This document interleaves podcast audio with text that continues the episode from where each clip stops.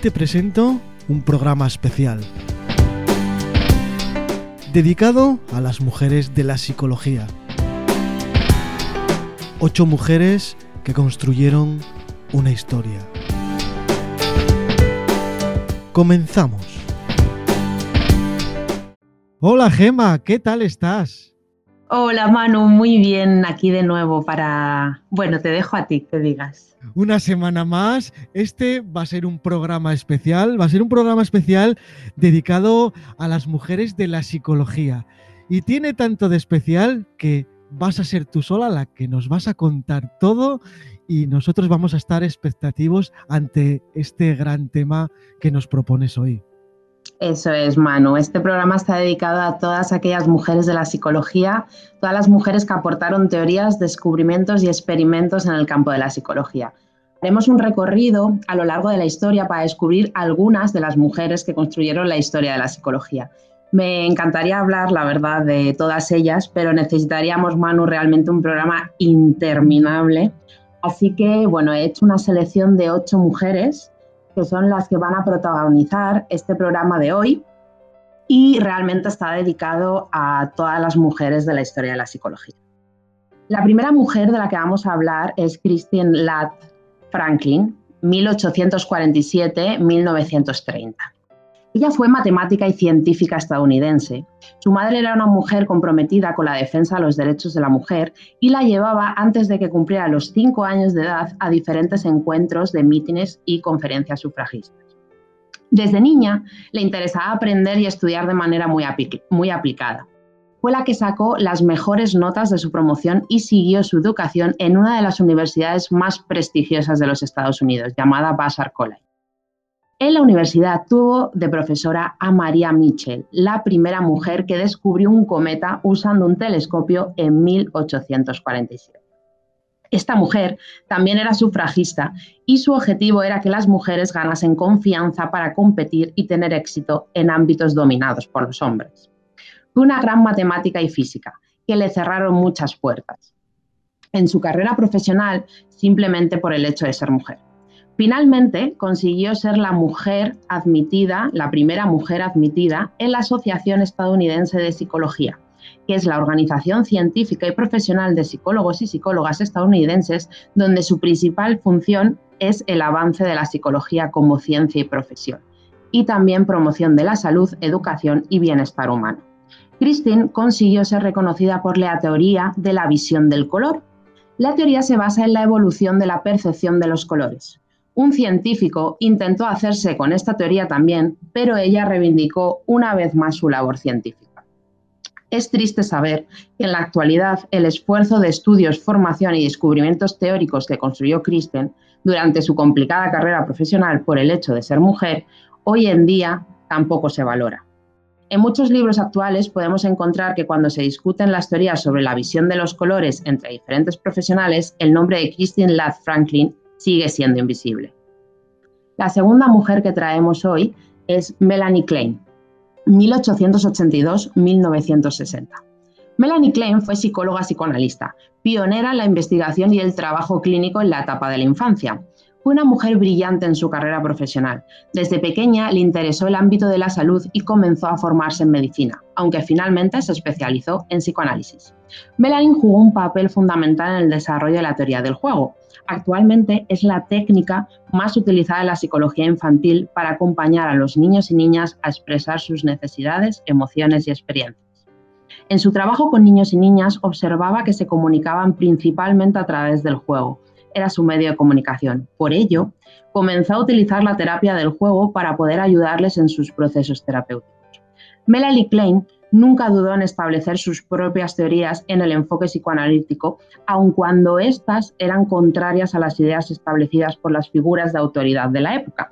Ella decía, si contemplamos nuestro mundo adulto desde el punto de vista de sus raíces en la infancia, comprenderemos la forma en que nuestra mente, nuestros hábitos y nuestros enfoques se han ido construyendo a partir de las más tempranas fantasías y emociones infantiles.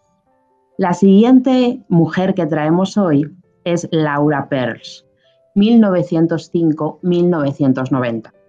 Laura Peirce fue psicóloga y psicoterapeuta que estableció y aportó dentro del enfoque de la psicoterapia humanista la escuela de la terapia gestal.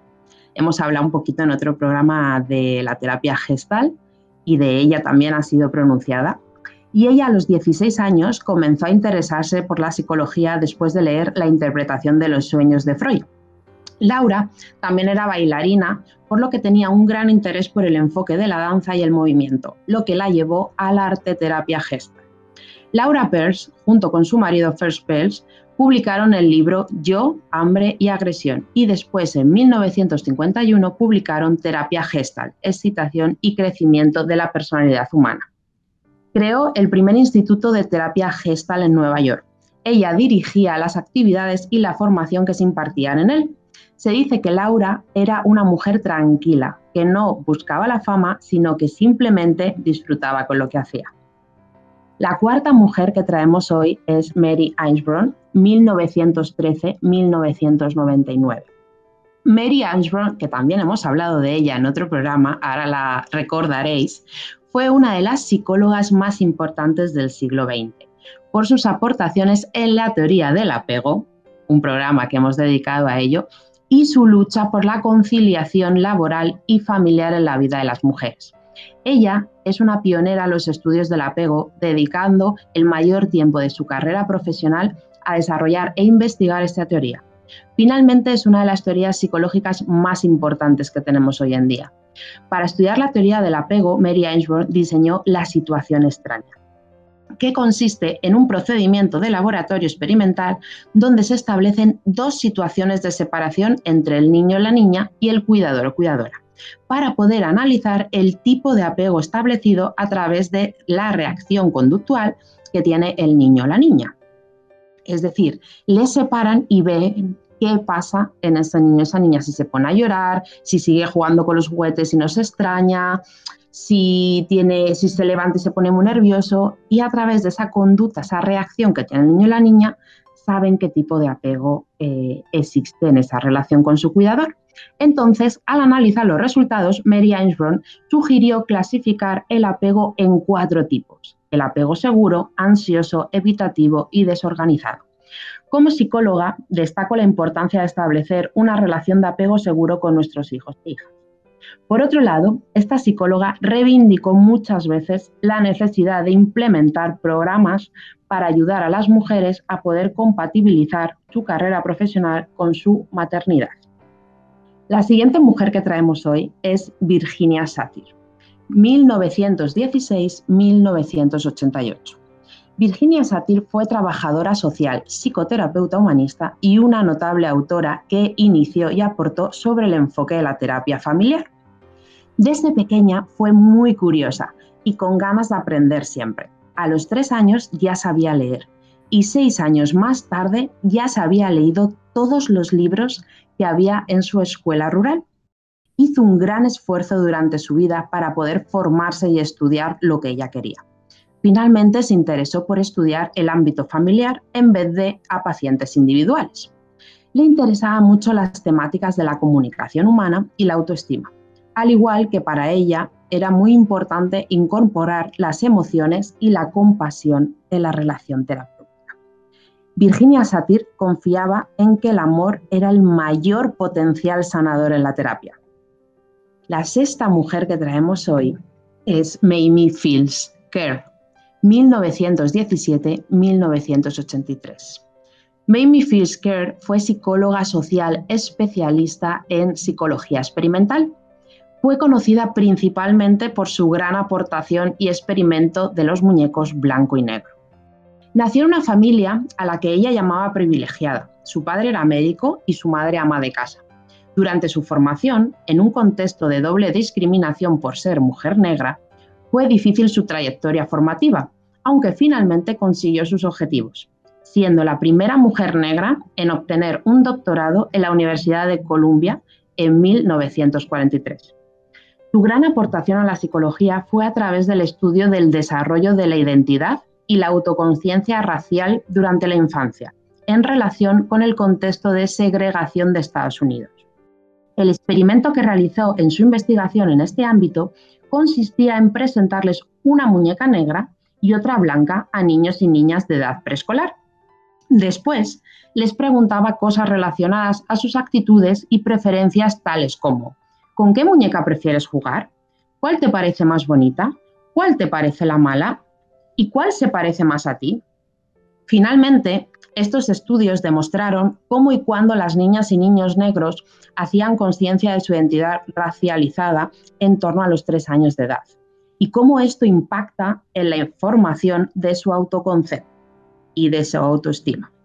Gracias a estas investigaciones de Mamie Fields se abrieron más investigaciones sobre el tema dentro de la psicología del desarrollo. Ella tuvo un papel importante en el movimiento de los derechos civiles gracias a su trabajo de investigación en este ámbito. La siguiente mujer que traemos hoy es Elizabeth Kubler-Ross, 1926-2004. Elizabeth Kubler fue médica psiquiatra de gran prestigio mundial. Tras años de estudio e investigación, la publicación de La muerte, un nuevo amanecer, la dio a conocer a millones de lectores. Después escribió La rueda de la vida, que es un libro autobiográfico maravilloso que recomiendo leer a todo el mundo. Su carrera profesional se centró en paliar el dolor de los enfermos terminales y de las familias que sufren la pérdida de un ser querido. Ella tenía clara su misión desde que era joven. Quería aliviar el sufrimiento humano y este compromiso la llevó al cuidado de enfermos terminales.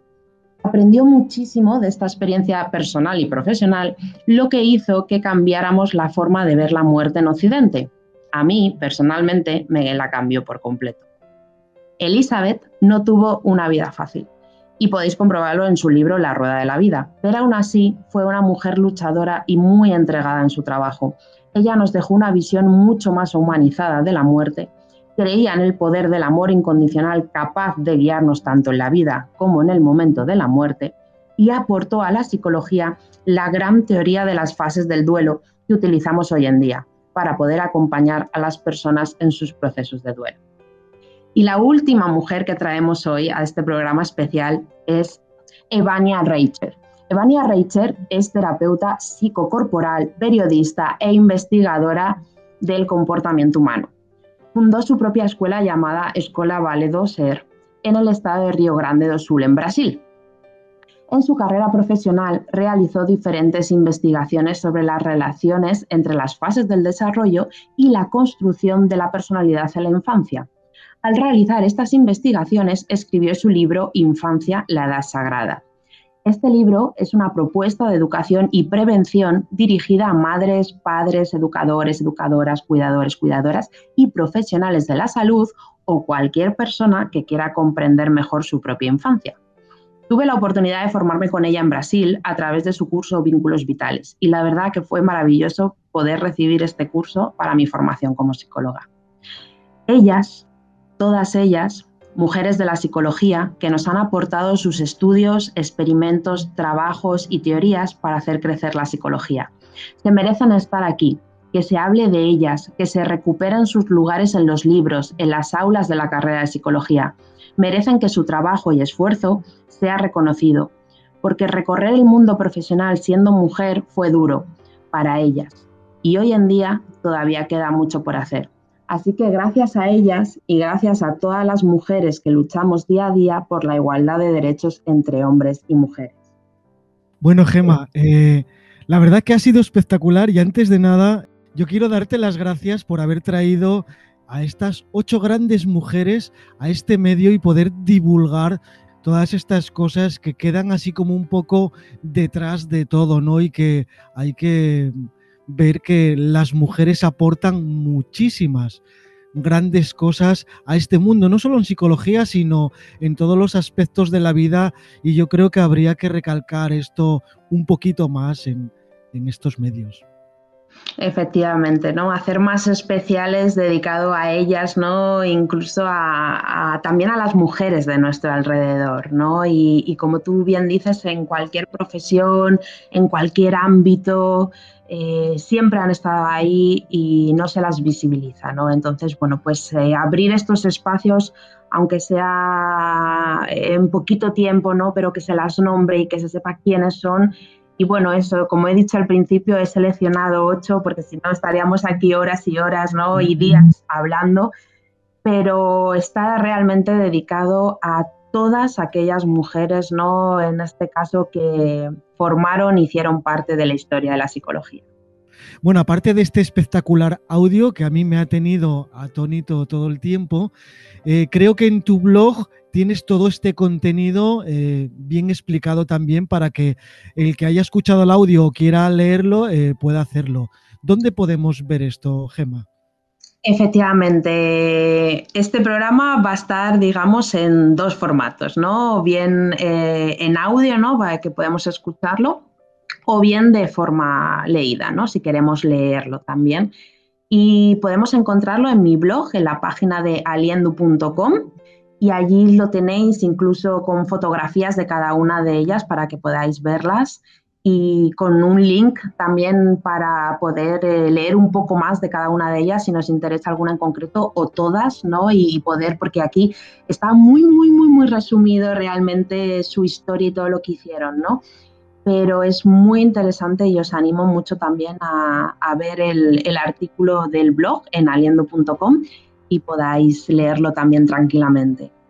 Bueno, en las notas de este episodio, eh, una vez grabado y subido al podcast, estarán todos esos enlaces para que podáis leer este artículo tan interesante.